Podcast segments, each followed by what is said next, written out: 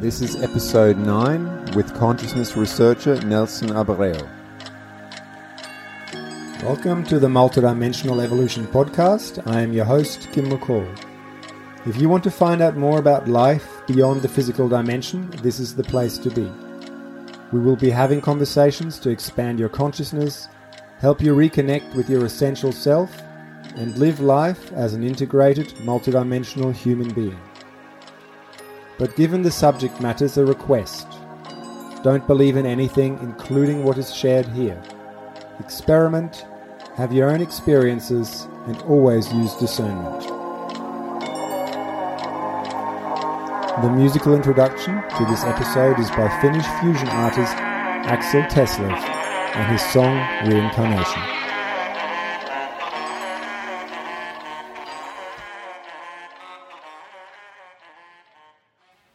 Nelson Abreu is a Portuguese American electrical engineer, innovation expert, and consciousness researcher, author, and educator based in Los Angeles.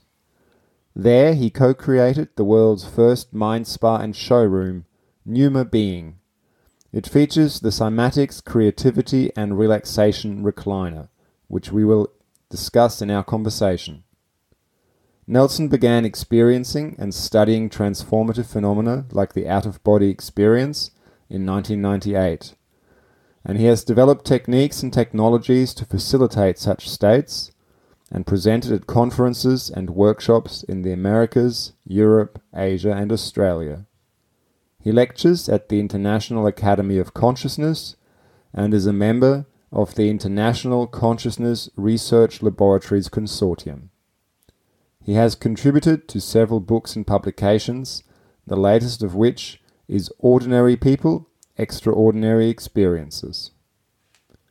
In this conversation, we talk about beneficial and limiting aspects of our cultural conditioning to applied consciousness research, the benefits of a scientific mindset, the nature of consciousness as part of the cosmic ecology, how technology can be used to develop greater self awareness, and much more. Along the way, we touch on a phenomenon documented in Nelson's latest edited book, where a person claims to have received a song from the extra-physical John Lennon. Nelson kindly provided me with a copy of the song, and I include it at the end of the conversation. So if you want to hear the song performed by the man who received it, not John Lennon unfortunately, and make up your own mind if John Lennon is still writing music on the other side, stay tuned to the very end of this rich conversation.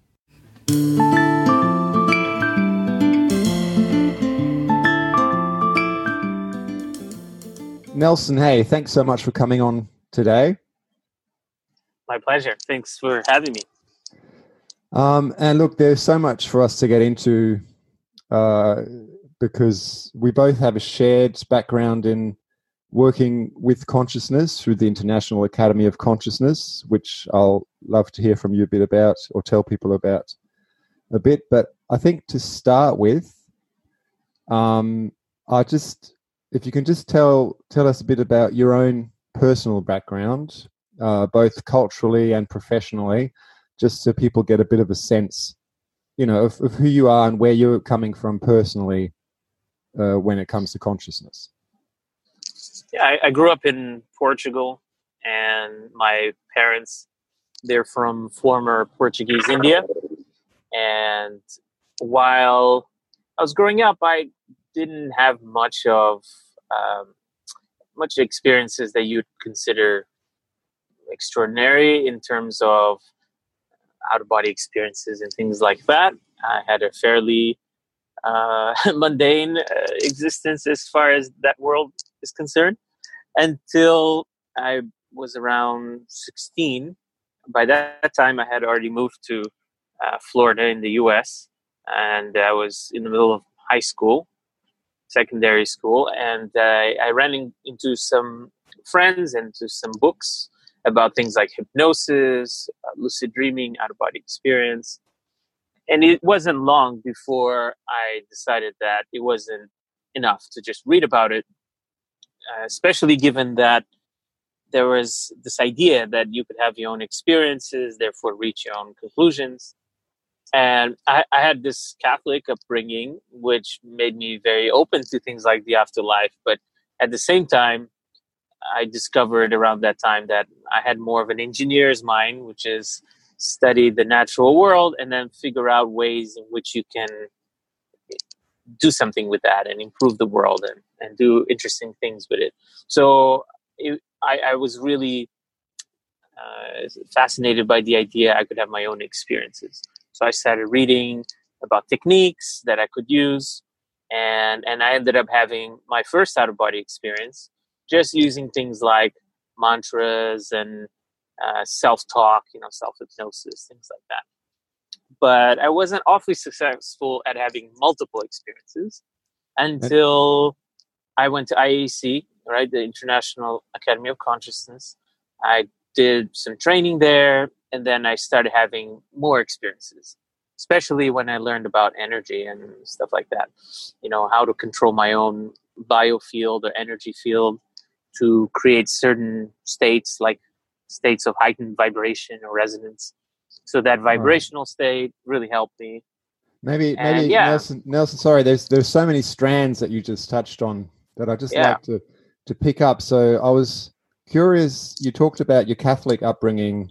You know, yeah. making you open towards the afterlife. Mm. I I guess I've also often experienced people with that background having certain reticence to perhaps approaching things in a way that aren't exactly as prescribed by the by the church or the Bible. Right. Um, so, was there anything like that that came up for you? Did did you feel like you were dabbling in in in things that were somehow wrong initially, or was that fairly relaxed for you? That's the funny thing is that other than the fairly universal fear that everyone has of death, of the dark, of the unknown. You know, I did experience that. So I was, you know, about to have my first experience. I could feel it happening, and then I stopped myself. You know, I felt a vibration. I felt like I was about to take off, and I did tense up, and and that was probably a result of my cultural conditioning, which is to be af- just being human, be, being afraid of the unknown, but also trepidations about you know, am I doing the right thing, or you know, am I dabbling to something that might be evil, or am I in danger? But at the same time, you know, I'm I'm also someone who's always been fascinated about space, about physics. You know, science is about facing the unknown, mm-hmm. uh, exploration, and so I guess at the end, my curiosity it outweighed my my fears, and so I just had an inner sense also that the world didn't make sense unless there was more. And if I have the opportunity to know that there is more, it's worth the risk somehow. And then what also helped me was reading about so many millions of people having experiences, and they're just fine. So inside of me, I knew it was mostly an irrational fear, even though it was very real. So it helped me to just kind of take a deep breath and mm. just okay, let's just ride with it. It's gonna be okay, even though it does. If it doesn't feel like it's gonna be okay, it will be. And of course, once I had my first experience, then I got that confirmation that yeah, there's definitely nothing to fear. But as far as belief structures, as far as belief structures, that's the funny thing. Like a lot of people are conflicted, but for me, it was just a natural thing. Like, okay, uh, this religious teaching uh, was useful to me. It educated me about ethics, about having a social conscience, like taking care, looking out for the little guy, and things like that. That part of the the Catholic kind of uh, social doctrine. But at the same time, I was acutely aware that the church, like any other institution, is made of humans, and there's no way that they they are as infallible as they claim to be.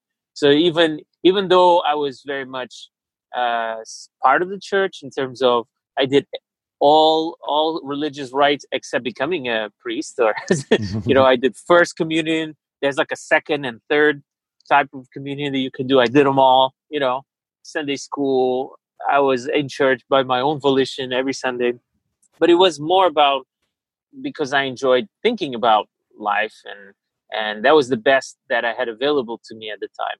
However, as soon as I discovered I could discover things on my own, I was like, great. Uh, it's almost to me, and I don't mean offense to anyone, but to me personally, just felt like, okay, I went to elementary school. Now I can go to middle school, you know, or something like that. Mm. It's just uh, like another step. And I never looked back. And my mother didn't feel the same way. she felt, okay, I'm going into the dark side. I'm not going to heaven. She's failed as a mother, you know, and I'm going to be in eternal damnation. Uh, that she, she didn't see it quite the same way. You know, at one point, there was an article written about a work that I presented at a conference, and uh, it was published back in Goa, and uh, in in India. And mm-hmm. my my aunt came across it, and I'm told that she cried because certainly this was journalistic evidence of my damnation. Oh no! Uh, but have you, know, you have so you been able to reconcile with your? Have you been able to reconcile with your mother and? You know this. This is what happened with my mother. You know, uh, sadly, she she suffered two bouts of, of cancer, and the second one was was uh, her final. But um, I, I, as sad as that was, and as painful as it was for her, especially, but also for us to see her suffer, it, somehow there was a silver lining there, which is the fact that you know those situations make you take stock of life and, and re- reevaluate everything. And and in those mo- final moments where she was still able to to talk to us, I, I made a point to be with her. I went to Portugal where she was with my sister, and I wanted to make sure that I spent those moments with her while she was still oh, sort of okay. Uh, and what what happened is we were watching Doctor Oz, one of these television shows, and they had a healer who claimed to be well, who was Catholic, and and who basically worked with energy to perform healing and so on. So essentially, was studying a lot of the same things that I've been studying, uh, but used the language and the the filter right of, of Catholicism. Mm. So rather than saying, "Okay, I will send energy towards you," it would say something like, "I will pass the Holy Spirit through me." Right? But essentially, we're talking about using energy for the purpose of healing of therapy. And she turned to me and said, "Did you get that guy's name? You know, I I really need to to, to learn more about that. And I turned to her said, Do you realize this is exactly what I've been studying? And my friends, as we speak around the world, are thinking about you and sending you energy already. and then she said, Wow, then maybe that's why I've lived so long, because she was outliving her original diagnosis, mm. right? In that moment, I think she had a realization that maybe, maybe, maybe I wasn't going to hell, and maybe, maybe we're just speaking a different language, but really we are saying the same things. And that was really amazing to me. That's lovely. Yeah, my, my grandmother was very Catholic, and towards the end of her life, we had a lot of good conversations about OBEs and um, those you know those aspects of of life, life continuing, and it was it seemed like a, a really a special time to open up to a wider you know wider thinking about these topics. That's right. Yeah. And it sounds that for you, um, it was really your scientific mindset that, in a sense, pushed you further into exploring consciousness in a sort of experiential way more.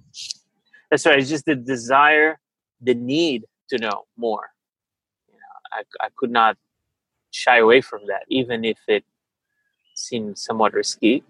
yeah. Um, but then at the same time, it wasn't risky because risky in which sense? In which sense did it seem risky? That that concern that you might be doing something bad, or some other some other aspects? More, more, more along the lines that, uh, yeah, that that that I could have some kind of un, undesirable uh, outcome from from doing that, yeah. according to according to different people that that talk about it.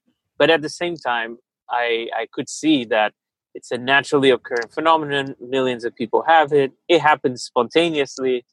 as it, it, it presumably it seemed to be happening every night to people even if they weren't aware of it so how bad could it really be you know and and i knew that there's a history of misunderstanding manipulation to keep people from having this type of knowledge so somehow my my my rational side uh, was able to win the tug of war with my you know uh, fear based amygdala you know mm-hmm, mm-hmm, and mm-hmm. uh and, and, and then it, that turned out to be the case. That yes, not only is there nothing to be afraid of, it is, while I, while I understand it is natural to be afraid at first, it is actually the cure to most of our fears, is to have this sort of experience. It's, it's been extremely liberating to not fear death, to uh, not, not fear the dark, not be afraid of spirits, and etc. etc.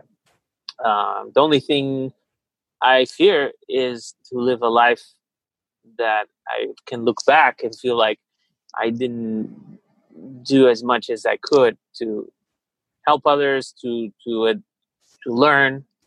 You know, mm. I, I, don't expect to live a perfect life, of course, as a fallible human. But you know, I, I would like to have more uh, feelings of fulfillment than than of regret, and that's yeah. the only thing and that's all. And even and even that, and even that, I know that it won't be the end of the world if I somehow miss the mark. There's mm. always more. So maybe maybe you could give us a bit of a an overview, if you want, over how you have come to see life. You know how so so you went from having an initial experience that you said was just like a taste, just a teaser in a way, um, not not that you know fulfilling which it sent you on a search to find more and uh, and then you went and studied with the with the IAC International Academy of Consciousness. So so how uh, in doing those studies, how have you come to see life? You know, how have you come to see the ex- human existence? Yeah, and that's a profound question. Um, and what what I've come to accept is that I I would like to continue to have more questions than answers just because it seems like the ultimate freedom is is the freedom to to ask those questions. It's almost the whole point of life to me is to to have the freedom to have the liberty to to question and to pursue the, those answers even though we know that we may not ever reach a final conclusion. It's not as important to me to have the final conclusion if that's even a thing. But what's really important is to have the, the liberty to to explore those questions. And and the other part is not to lose sight of the fact that we are not just brains in a vat right? Or even mm-hmm. a consciousness in a brain in a vat. Um, but rather I've come to the, the biggest uh, kind of insight that I've gotten is uh, is the fact that we are not merely individuals. We are individuals, but not merely that. That we are part of the ecology, part of the planet, part of the cosmos, and that everything we do has an impact on others and vice versa. And and once you realize that, not just in theory, but you actually feel it, you feel that you are part of the fabric of, of the universe and that it is in you, that you are simultaneously one, but also part of the whole, then that really changes you because uh, from that point on, you don't see yourself as an individual in a competitive world you see yourself as an, an ecological as part of an ecology a cosmic ecology where you you are related. You are related to the trees you are related to the animals to the planet to all cultures to all planets to all dimensions mm-hmm. the afterlife. You know you, you're just part of all of that. And and you realize the importance of having genuine relationships to really care about people and and to try and and and leave the world a better place wherever you go. Of course, we're not perfect, and sometimes we leave things worse than we found them. But on the whole, you know, to at least strive, strive for that. And so, so one one thing I've sought out is even how do you define consciousness? How do you define what we are? And the the best synthesis I've found is that we are we are beings that are constantly evolving. We are maturing, and we are interconnected. And to me, from those insights, we we we, we get a full philosophy on on life, on politics, on economics, on everything, on relationships. Everything can stem from those insights. The only thing I can think of that's similar, it's accounts that I've heard of astronauts who go into outer space. Now, usually these are extremely intelligent and academically qualified individuals, earth scientists, physicists, etc. So they know, they know all the facts that can be known about the earth and the universe, all the available best knowledge we have today. But it's different when they're up there. They feel those facts, they understand them in a visceral way, and they report feeling a sort of cognitive expansion and, and a change of identity from individuals to people who are part of, of the planet and when they come back they are changed forever and i think that's why when we saw those first images of the earth from outer space it's not a coincidence that was around the same time we had a huge bo- boost in the environmental movement right because we got this to, to realize oh we are already in space we are in a planet flying through through through space. Change our thing, perspective, right? Yeah, and the only thing keeping us safe are things like the magnetic field of the earth and, and the ozone layer and so on. And we better take care of this earth because it doesn't look very hospitable out there in the vacuum, you know, of space. So in a similar way, when I've had one, two, three hundred thousand out of body experiences, that's what it is done to me is to uh, absolutely reinforce this perspective that we we are part of the cosmos the cosmos is part of us and we're part of each other. And now what i'm left with is uh, what what does that mean in, in practice? Like how how does that translate into into life you know? So how should we live our life if we're to be coherent with that insight? And that's the question i ask myself every day in everything i do well, it's it's. I mean, the account that you give um, and that perspective of humanity as part of the ecology, I think, is really profound and really important at this time because you know, with the environmental crisis that we're having um, on this planet at the moment, I hear uh, often a sentiment that humans, obviously, our actions are a big cause, but there is a depiction of ourselves as somehow false, you know, as being as people talk right. about humans as a cancer. Um, there's this concern that that there's something in, inherent in us that isn't is incompatible with life on this planet. When really, from your account, and that's certainly my sense too, is that uh, inherently we have the capacity to be a very important part of the planetary multidimensional ecosystem but um, and you, it comes down to our know, choices. And you know from your your extensive background in anthropology and, and, and studying the you know the first peoples of this world um, that there was a time where people okay they were not perfect but they did live in better harmony with the world and they had more awareness of the multiple multi-dimensional nature of life right so so it's already shown that we are perfectly capable of, of, of doing that. However, in order to break out of um, in, into into outer space, into uh, you know technological wonders, we we sacrificed a lot in terms of that wisdom. However, now hopefully we can come back around and combine the two We can be technologically advanced, but at the same time, not confuse our relative mastery of science and technology uh, for a, f- a full account of, of, of, of, nature, you know, especially our own nature.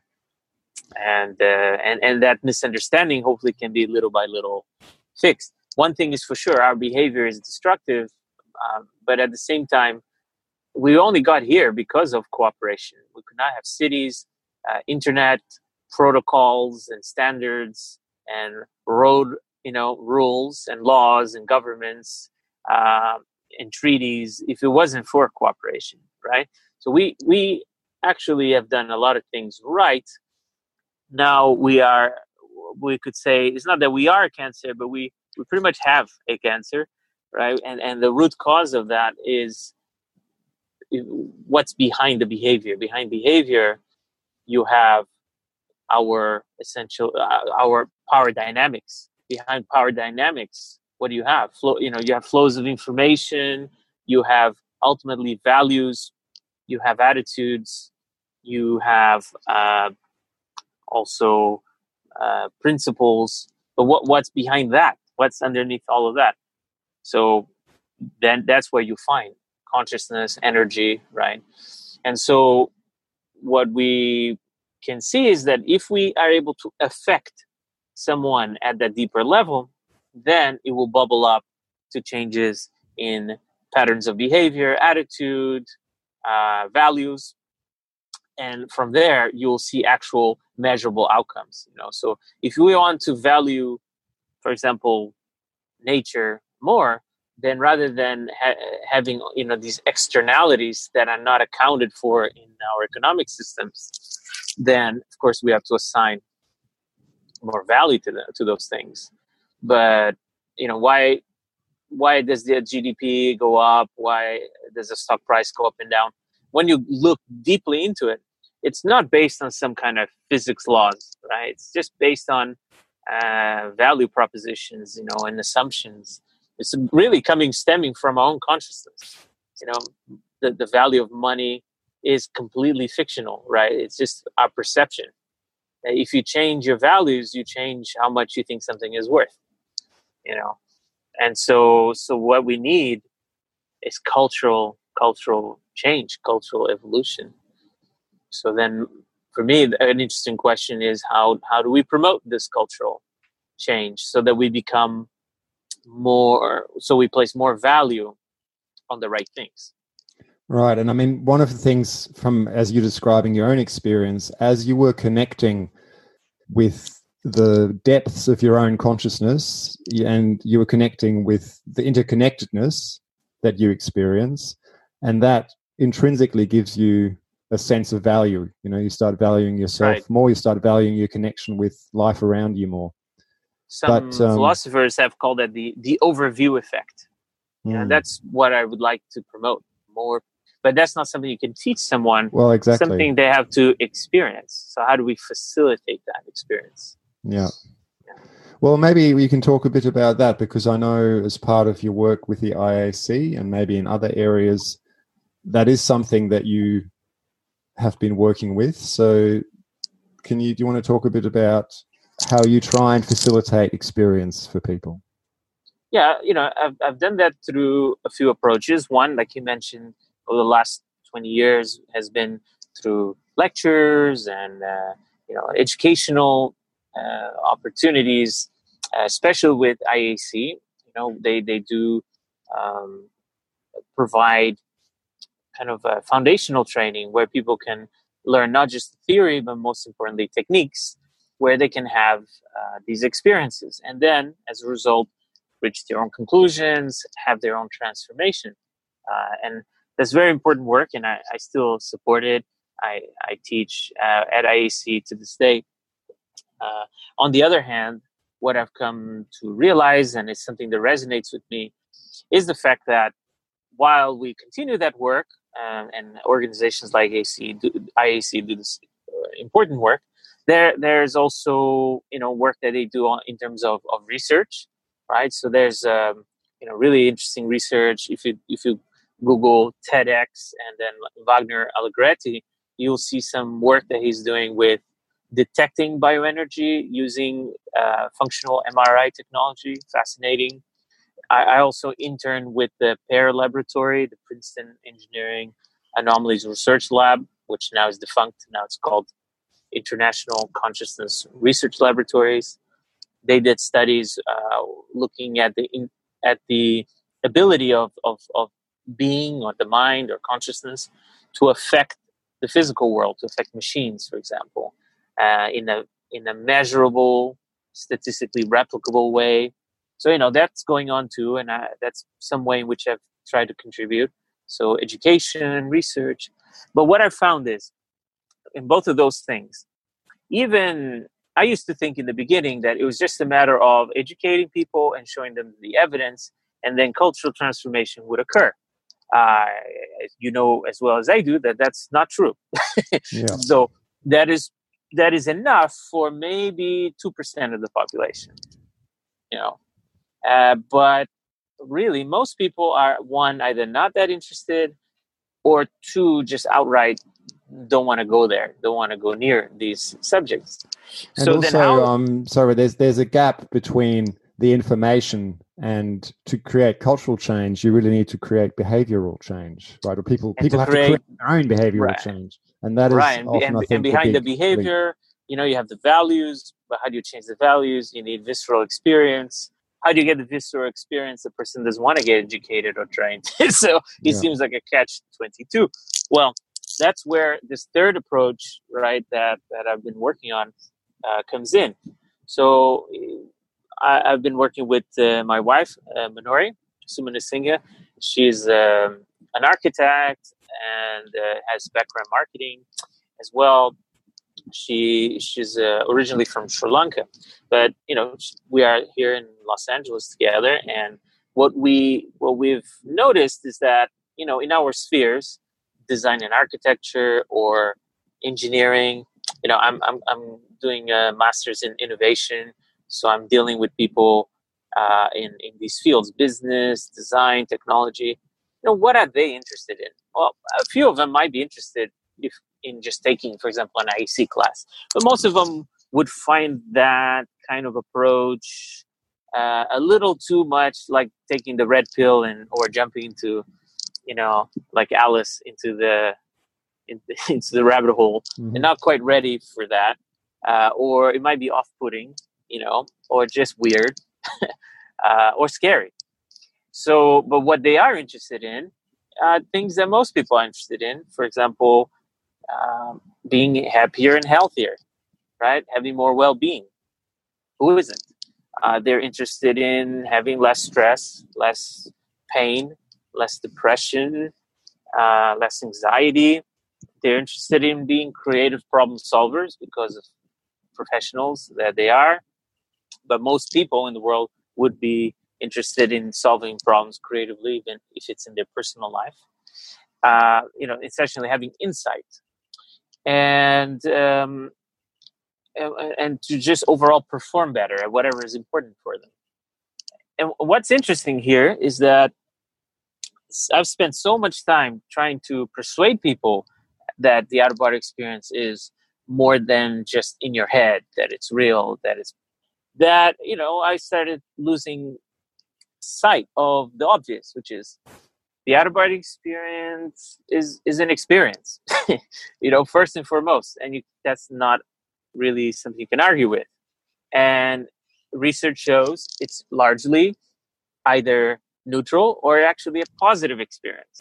People, like as we've said, tend to have behavioral change as a result of having these experiences. They become more altruistic, more ecological, more uh, self-aware. That's fantastic. So suppose for a second that we don't care so much to persuade people right off the bat about the nature of the experience. Let's just think about the effects of the experience. Right? Positive behavioral change. And then it does all those things that I just mentioned that people are interested in. Improve well-being, improve creativity.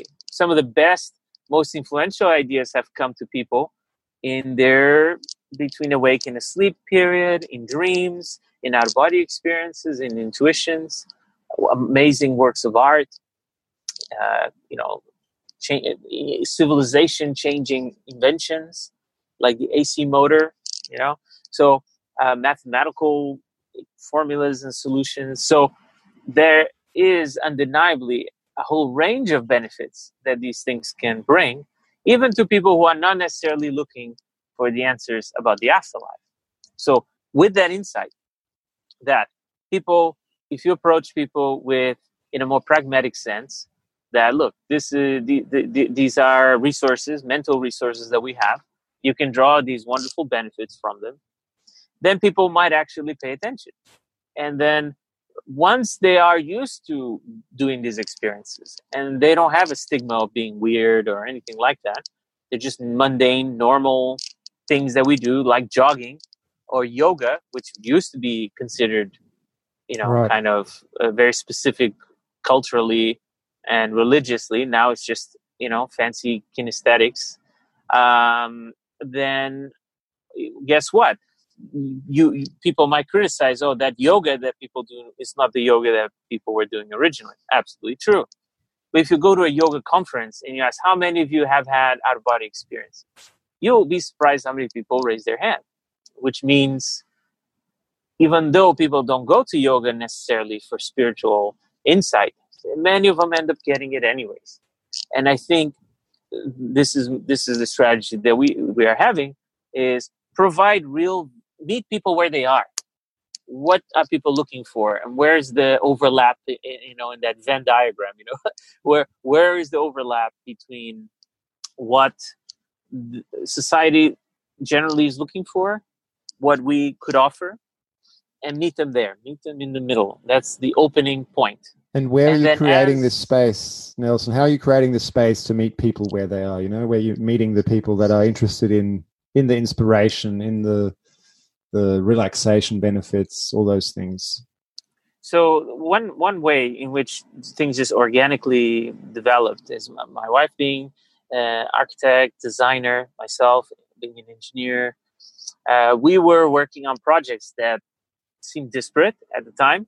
You know, so Manori was working on a, a pet pod for our uh, ginormous cat uh, because there was no no pod that was you know big enough uh, for for our dear little Kitu, but at the same time, she wasn't just going to make any old thing. She was going to make a beautiful pod, you know. Uh, over time, she kind of lost interest in, in, in the in the pod idea for pets because she thought the market was already getting saturated with other designs. So she had this insight: let's make pods for for people you know, like like nap pods sort of thing. So great, she started doing that. But then she realized that I had been working on uh, a technology that uses vibroacoustics, right? So that's where you convert sound into mechanical vibration. Mm-hmm. So I was working with a with a friend of mine, that uh, Thomas Anderson, that I met through ICRL, and he was working with sound and vibration already for therapeutic purposes. And what what I brought to the table was let's use the same technique, but let's use it to mimic uh, techniques that are used to create the vibrational state. And uh, and that's what we did. We, we we figured out how to use sound and vibration to to kind of guide your attention to perform this technique.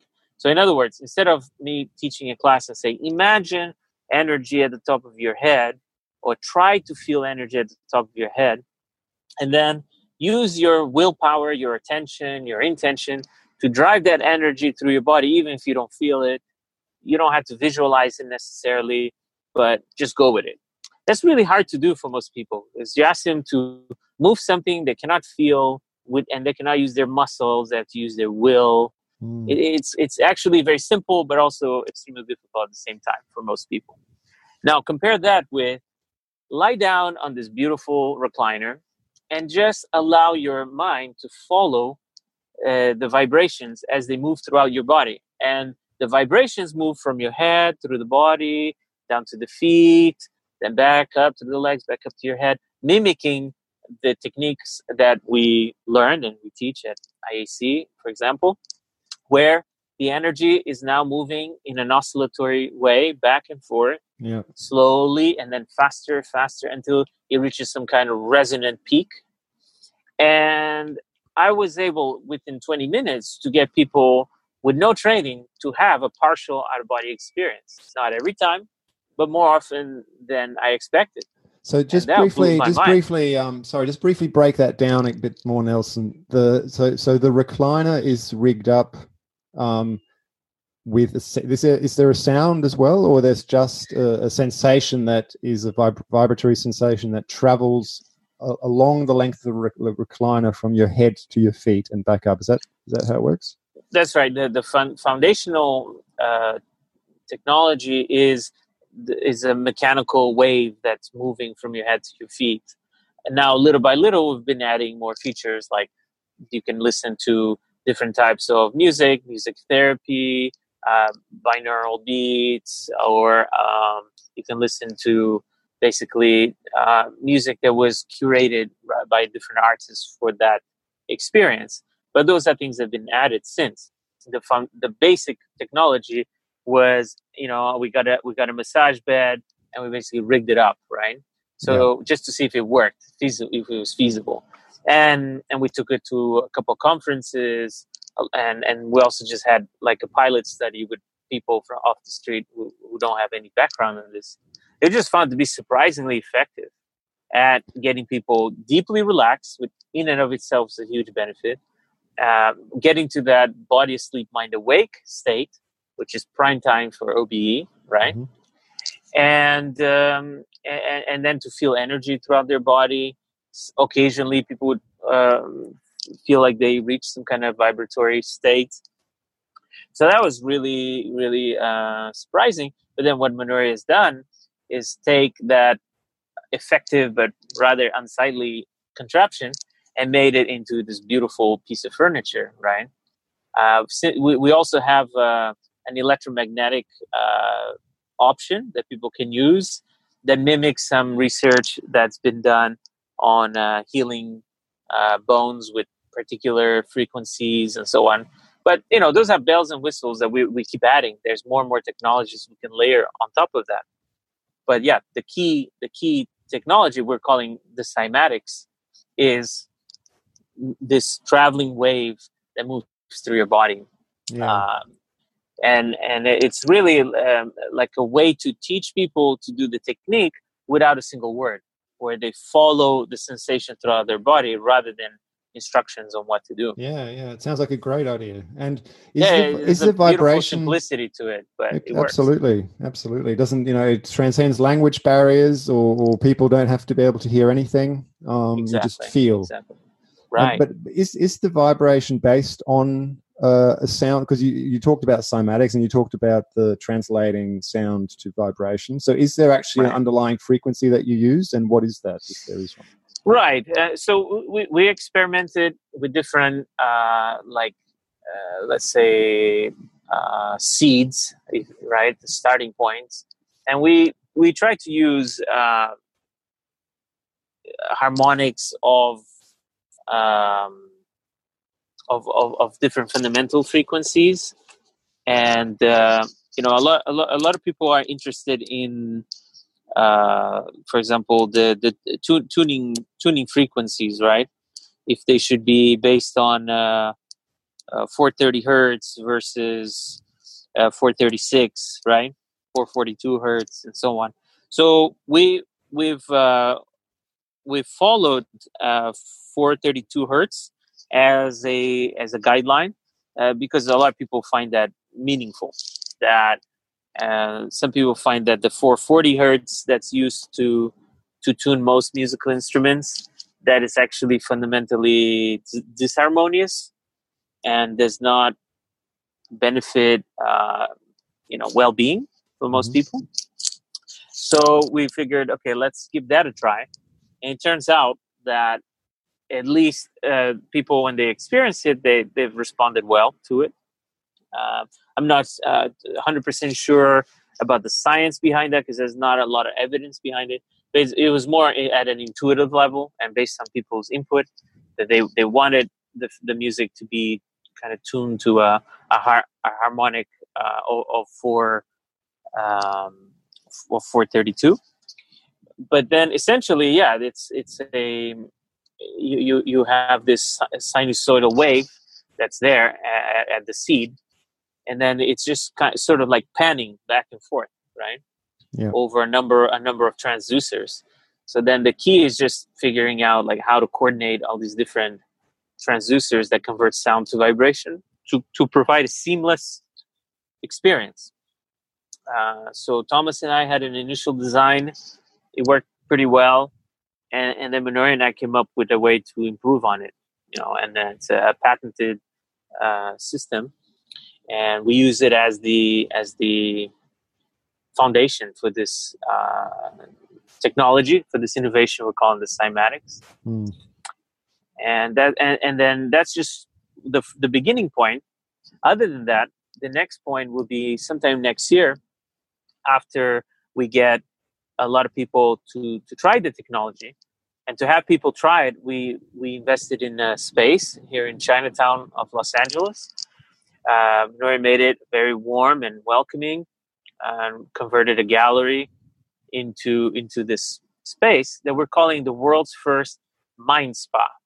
So a mind spa is this i guess new type of retail category where the you can go in and it's a it's a mind spa and showroom because you you go in and you're able to try different technologies that are meant to help you with your attention your well-being right relaxation etc and it's a little bit like um, a mixture a hybrid between a cafe an art gallery and a bit of like an arcade in the sense that you have different different technologies right so like a gym where you might bench press then work on your legs right here, yeah. instead of working on your body, you work on different aspects of your mind. So, besides the cymatics, for example, we have uh, the opportunity for people to try some virtual reality si- uh, simulations um, that help induce some of these altered states.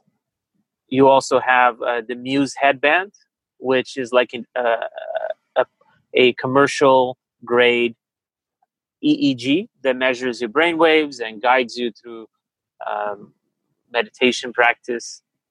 So people are able to try different things, become um, more familiar with these experiences in a very practical way. And the reason most people are going to come, uh, they're coming basically for getting new ideas. You know, LA, Los Angeles prides itself in being the arts capital of the U.S. You know, California is all about innovation and uh, the arts world. You know, the, the Hollywood, right? It's a very creative town. Everyone is either inventing something, writing a script, you know. So the idea is that a lot sometimes you hit that creative block, and what if you could go into a space and get into an altered state without having to drop any kind of substance, right? Yeah. Um, and naturally get to that lateral thinking, outside the box thinking, or quite literally outside the body thinking, right? Yeah. And we're so so rather than pitching this, even though it was conceived as an out of body experience machine, if you will, uh, that's not at all how we're marketing it. It's more okay. The mind spa, including the cymatics, it's about uh, getting you to states that are more mindful, more creative to help your performance. So if you're a company, for example, you could have this device in, in your company, or you could have a subscription for your employees to go to a mind spa. And there, the reason you have that is not so they have OBEs. Like you, if you're a company, most companies care less, right? But it's more because uh, they can have more uh, creative ideas they can be more innovative they can re- release some of their stress uh, they can have pain relief and so on it's a way to reach we, we say that the mind spa is a way to recharge to reconnect and to reimagine mm. and oh, it sounds so like it'll be a real hub of inspiration. You know, I, I get that feeling when you're talking that people dropping in and um, leaving with new inspiration for whatever their creative endeavor might be. And it's a community of people who, who want that. They want more well being, they want new ideas, and generally speaking, they want to apply that to make the world a better place. And and and so these are the kind of people you would want to surround yourself anyways. But they may or may not know about out of body experiences, this and that. However, through exposure, through the community activities, the classes, through the technology, they will eventually probably have some of these experiences. At least many of them will. And some of them will just look at it as it's an altered state and it was really interesting. It was entertaining. You know, uh, other people will see it as a as a tremendously insightful, uh, creative space. Some people will have the overview effect and will be changed for the rest of their life. so uh, we're open to all of it. Yeah. Uh, but by by making it by putting less pressure on it, almost like by by not making it about the the outcome so much, uh, and, and by not forcing the OBE to be a thing about the afterlife because it doesn't have to be. It's just it is actually a naturally occurring altered state exactly. that everyone it is can have. Important part of our life right now, right? It's an important part of Right. living living a full human life. Exactly. Now, what you make of it, you know, we give the people the freedom to decide what they want, but it, we're not so radical as to say, well, if you're not going to use this for uh, learning out about the afterlife, then none of the other benefits matter. Because in the U.S., for example, we're we're facing an opioid crisis, and you know, if if people just use the OBE to reduce their dependence on opioids, uh, that alone is worth it. We could save mi- millions of lives and that is not trivial you know? Uh, and and what do we need in the world? More money? I mean there's so much money in this world so many resources so much technology but it seems what's missing sometimes is political will or insight some something that's within us and it's just waiting to come out. And if this type of technology can help people uh, to actually do something in the, in the world, right? It, it, you- it might actually be the thing that takes away their apathy and that triggers their uh, their empathy. Then that's worth it also. However they choose to use it, you know, it's going to be for the for the best. Yeah. So yeah, that's our angle. Yeah, no, look, I mean, I think it's a really uh, great to see technology because we often see technology almost as if it's in conflict with our human nature. And to see technology, you know, the angle you're taking of enha- using it to enhance our, our nature, our depth as, as consciousness, our depth as beings, I think that's and a of really course beautiful the fusion.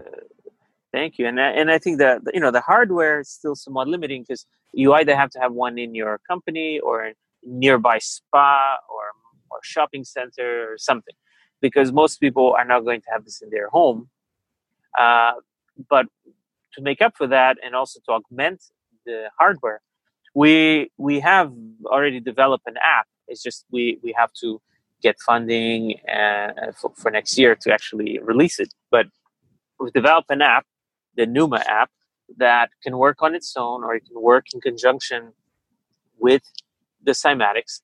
And it will be a way for people to choose. For example i would like to use techniques in order to become more alert. Or actually i'm looking to relax.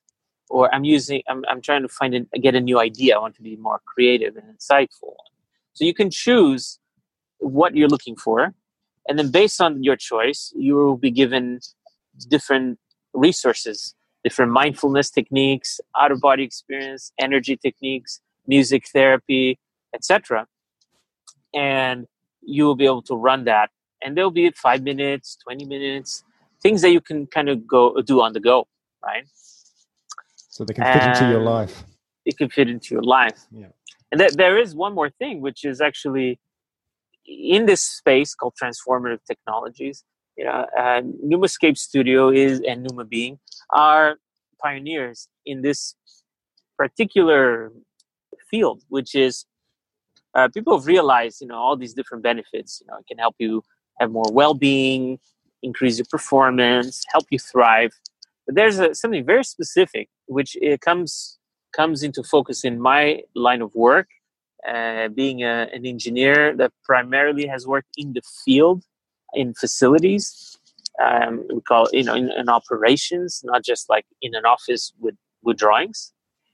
Um, it's safety, and if you look at industrial safety, there's thousands of injuries in, in in in every country, millions of injuries in the world every year due to lapses of attention, mm. distraction, mm. rushing, fatigue, right? And it's not training because a lot of people getting injured have been doing their job very well, flawlessly for maybe 20 years, and then they have that one day, their mind's not in the game, and then tragedy happens. And I found a very interesting overlap here between mindfulness and safety. And, and we are exploring that. We, are, we have a whole line of products that we're coming out that help people become more aware uh, when, when in fact they might be getting distracted. And, and that whole process is supported by framing mindfulness as a safety measure. Yeah.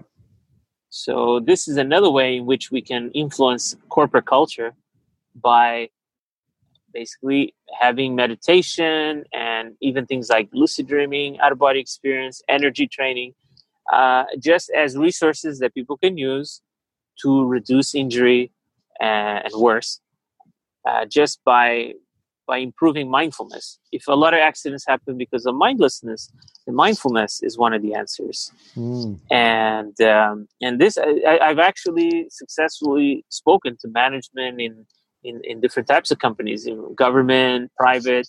They're very receptive, and uh, it's just about. It's interesting. I would never imagine that I would walk into a company and like teach them energy techniques uh, and, and and and have them be extremely receptive. But it's all about the the framing. You know, okay, I'm going to teach you how to block your chakras is not really going to sell, but uh, I'm going to show you a technique uh, that might reduce injuries and might reduce sick days. And by the way, Aetna released a study that it could save you two thousand dollars a day, uh, a year per person. And now I've got their attention, right? So uh, it seems like we've just had a very big marketing problem, you know. So maybe maybe we can we can reframe things, meet people where they're at. Where are they? They're at work. They are in their home you know they are trying to just solve basic daily problems yeah. before they can think about the nature of the universe uh, however if you can help them solve those quote unquote mundane problems which are actually not so mundane for them um, then in the process they might have amazing insight and get to where we were hoping they would get anyways yeah, no, it sounds like a really practical angle. And I think, you know, once you get into the occupational health and safety space, then that's really at the core that, you know, everybody in the corporate world has to has to be exposed to in one way or another. You know, the, the these were the last, you know, rallying words from Dr. Robert Jahn from Princeton. He was the former dean of the College of Engineering he was the founder of the PEAR Laboratory, and uh, I had the fortune to to have conversations with him. And towards the end of his life, he, he told us that look, we we studied uh, these phenomena in the laboratory. We obtained really objective data that was done over a course of three decades. If people don't accept that, they never will. And and so doing more of this type of research is important but it's not going to change everything you know? So we we've already determined that the evidence is important but not enough. Teaching people uh, having having things that we can teach people is extremely important but not enough. We actually his his suggestion was we need people like you to show people that these things are actually useful in the way that they define useful. yeah. right? Obviously, to you and I, learning about the meaning of life, there's nothing more useful than that. But for someone in their particular moment, what's really useful is can I have the next big idea? Can this thing help me reduce my pain and discomfort uh, and my stress? Okay, that's useful. And if you can answer, if you can show value, then people will use it. When people use something, then eventually they it becomes normalized, and they might even be curious to learn more. Mm. And and and and then it won't be long before people are learning about energy and OBs in schools, at work. It's just another thing that we do, and and more and more people will discover that yes, it does have all these everyday benefits, but maybe there's a little more to it than that. Yeah. No, look, I really, I think it's that's really great, and I'm really happy that you get to share that um, that perspective, that really practical perspective here. Um, I I will say just briefly because I, I, just we're sort of running close on time, and I would like to talk a little bit more about or a little bit about your book, um, "Ordinary People, Extraordinary Experiences." So just before we switch to that, I just want to say there will be some links to the cymatics um, work that you're doing um, that come with the podcast, uh, so people can have a look at that.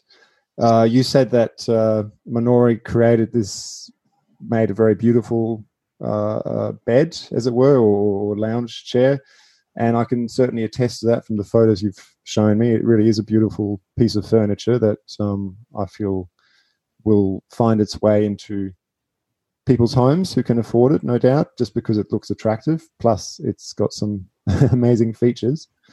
Thanks. Uh, thanks. But uh, I would like to just at the end um, talk a bit about this book, Ordinary People, Extraordinary Experiences, which I think is a great title that in itself conveys a message, right? Right. So doc- Dr. Torben, Rise and I, uh, we were at the time volunteering at IAC Miami, and we're asking a question similar to what you asked me moments ago, which was, you know, how do we get this information out there, the awareness out there? And one of the answers we came up with was to show that everyday people uh, who have jobs like CFO and sh- shopping cent- shopping uh, like uh, like a, a, grocery store checkout clerk, you know, people who are from Latin America, from Europe, and people who are in their 80s and people who are 11 years old. The people across the demographics that they have these extraordinary transformative experiences. And that you don't have to be some kind of you know one-off gifted person to have them. And we figured okay we know from history that knowledge has been handed down typically through storytelling not through textbooks right? And all our ancestors they relied on that. And, and that's why storytelling is so so effective to this day for cultural change right? Sometimes a movie fictional as it might be conveys very important ideas and it's Absolutely. culturally impactful. And so we thought okay let's collect stories of people we know and trust. Let's interview them let's have them write it down in their own words and and, and let's c- collect a let's make a collection, an anthology of various types of extraordinary experiences, psi phenomena, and and let's put it out there. And and actually, to to make the point that it's that this is not about self promotion or anything. They're all anonymous, so we know wow. exactly who these people are, but none of them have their name. I was wondering um, about that. Why people were made anonymous?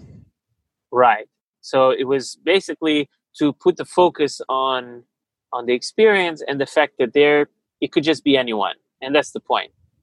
Uh, it's not important actually who they are. What's important is okay we the editors we know who they are and and we find them to be credible right?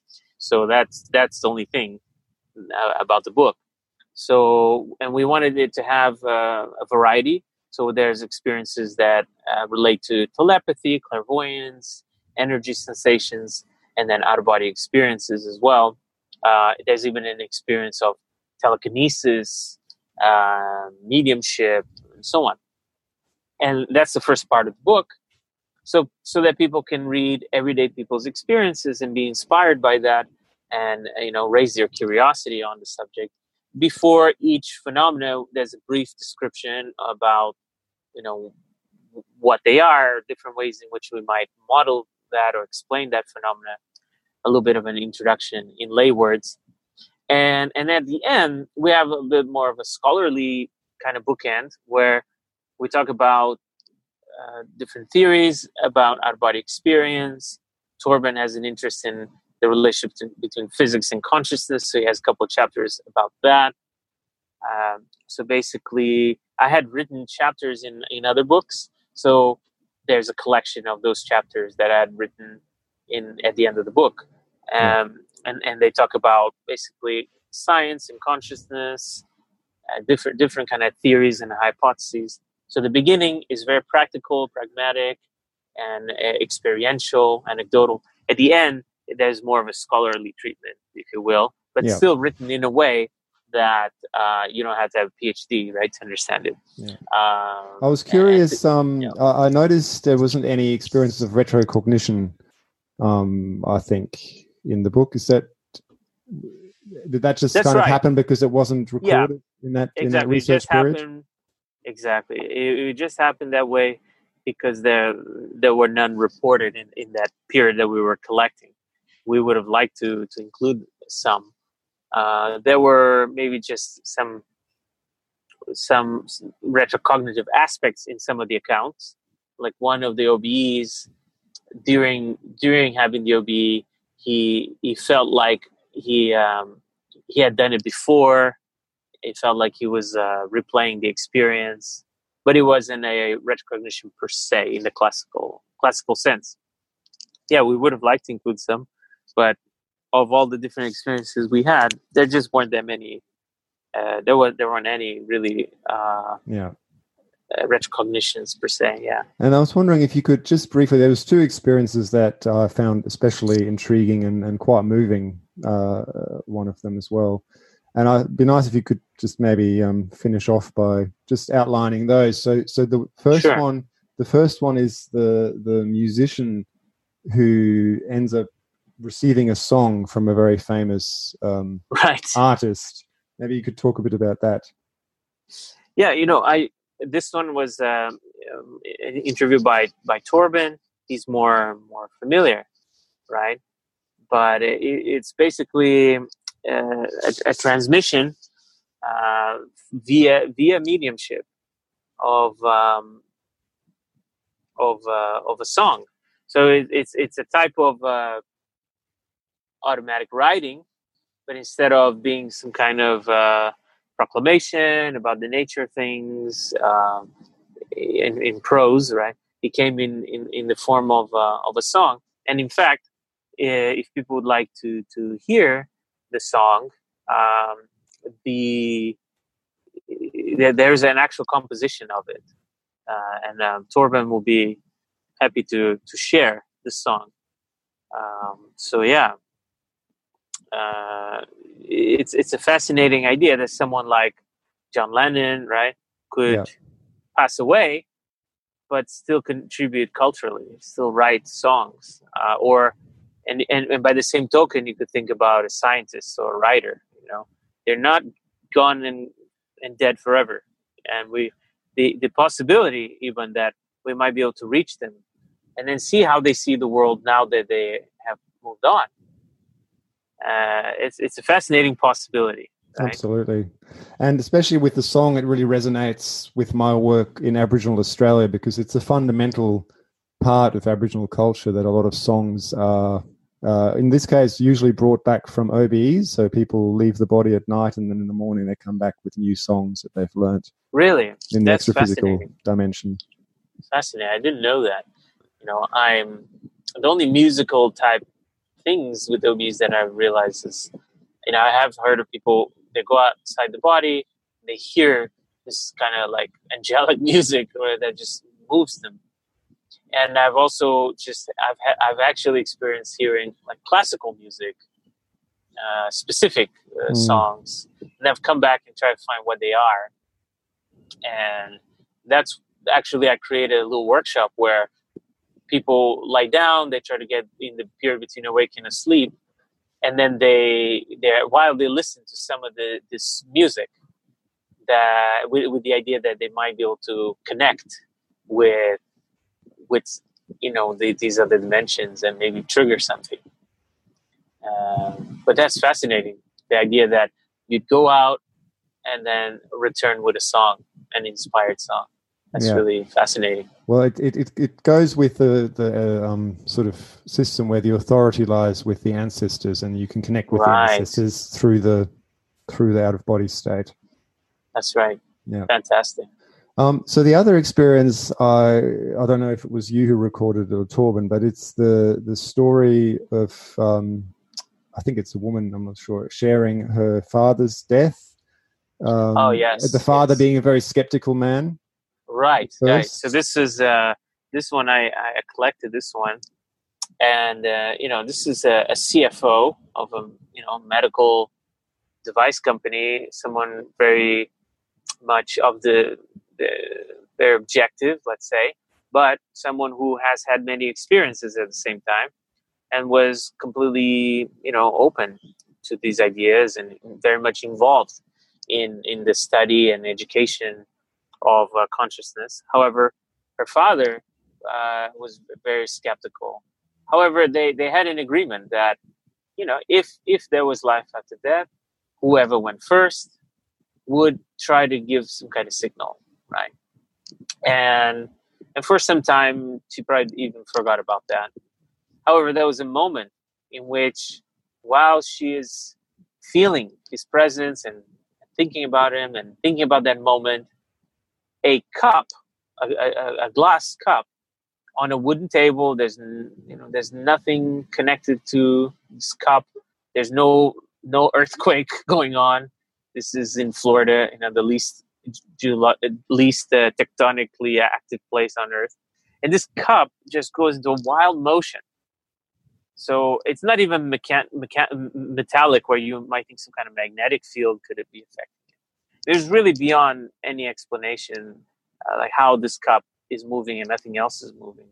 And in that moment, rather than being filled with fear, she know she just knew that that was that was the signal that that uh, her father realized that yeah she was right that there is life after death and here here here's um, here's my sign and um, yeah, it, it, it, was not even for someone that has had lots of OBEs.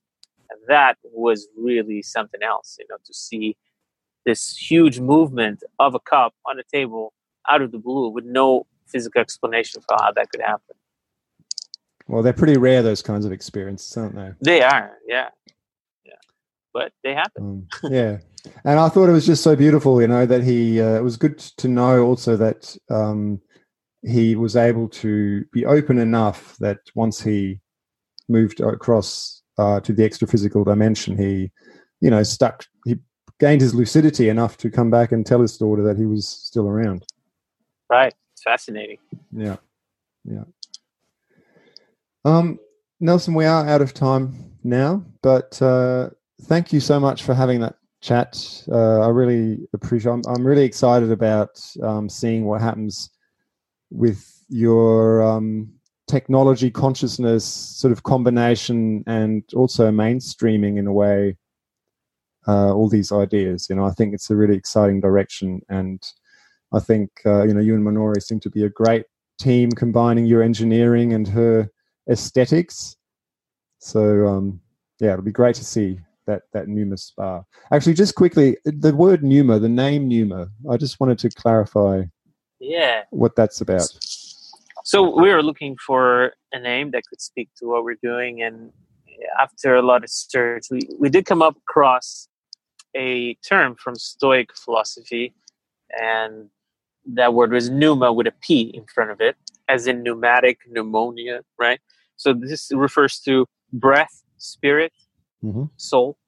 So so pneuma is basically the creative spirit is the soul right. and we see pneumascape as a sort of playground uh, a, a playscape for the creative spirit so pneumascape that's what it means yeah that's awesome All right, Yeah. beautiful. Thank you, Nelson. Thank you so much. It has been a pleasure talking to you, and looking forward to next time. As I flagged in the introduction, after concluding our conversation, Nelson sent me a copy of the song that one of his research participants received and believes it was communicated to him by John Lennon. It is here performed by the man Jerry Marshall who received it with a friend on piano. See what you think.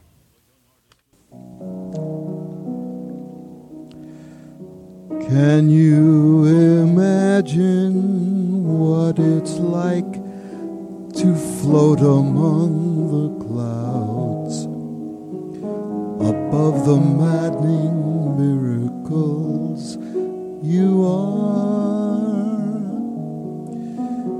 You all are miracles in process, learning day by day the wonders of God's great and wondrous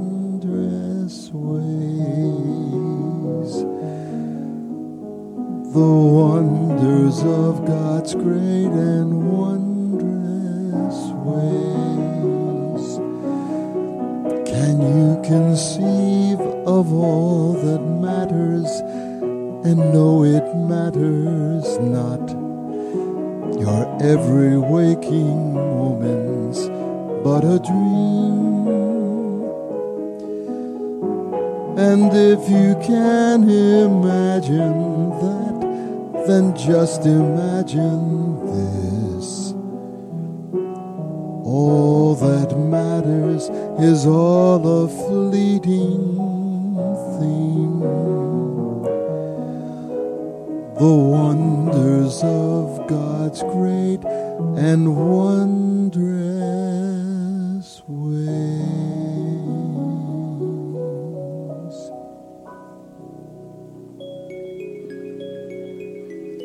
hope you got some value out of today's episode. If you did, why not leave a positive review on iTunes and share it on social media to help others find it? The tune Seeing Us Out is another one from Axel Teslev. This one is called Akasha. You can find more information about today's guest on my website, multidimensionalevolution.com, including any links to their work and their contact details. On my website, you'll also find my blog and information and reviews about my book, Multidimensional Evolution, which you can purchase in any good bookstore if you want to show your love for this show and get practical info for your own exploration of consciousness. Finally, please get in touch, whether it is to ask questions, share experiences, or suggest guests and topics. I always love hearing from people, as I believe it is through sharing with each other that we can all grow together. Until then, or until you tune in again, I am sending you my very best energies.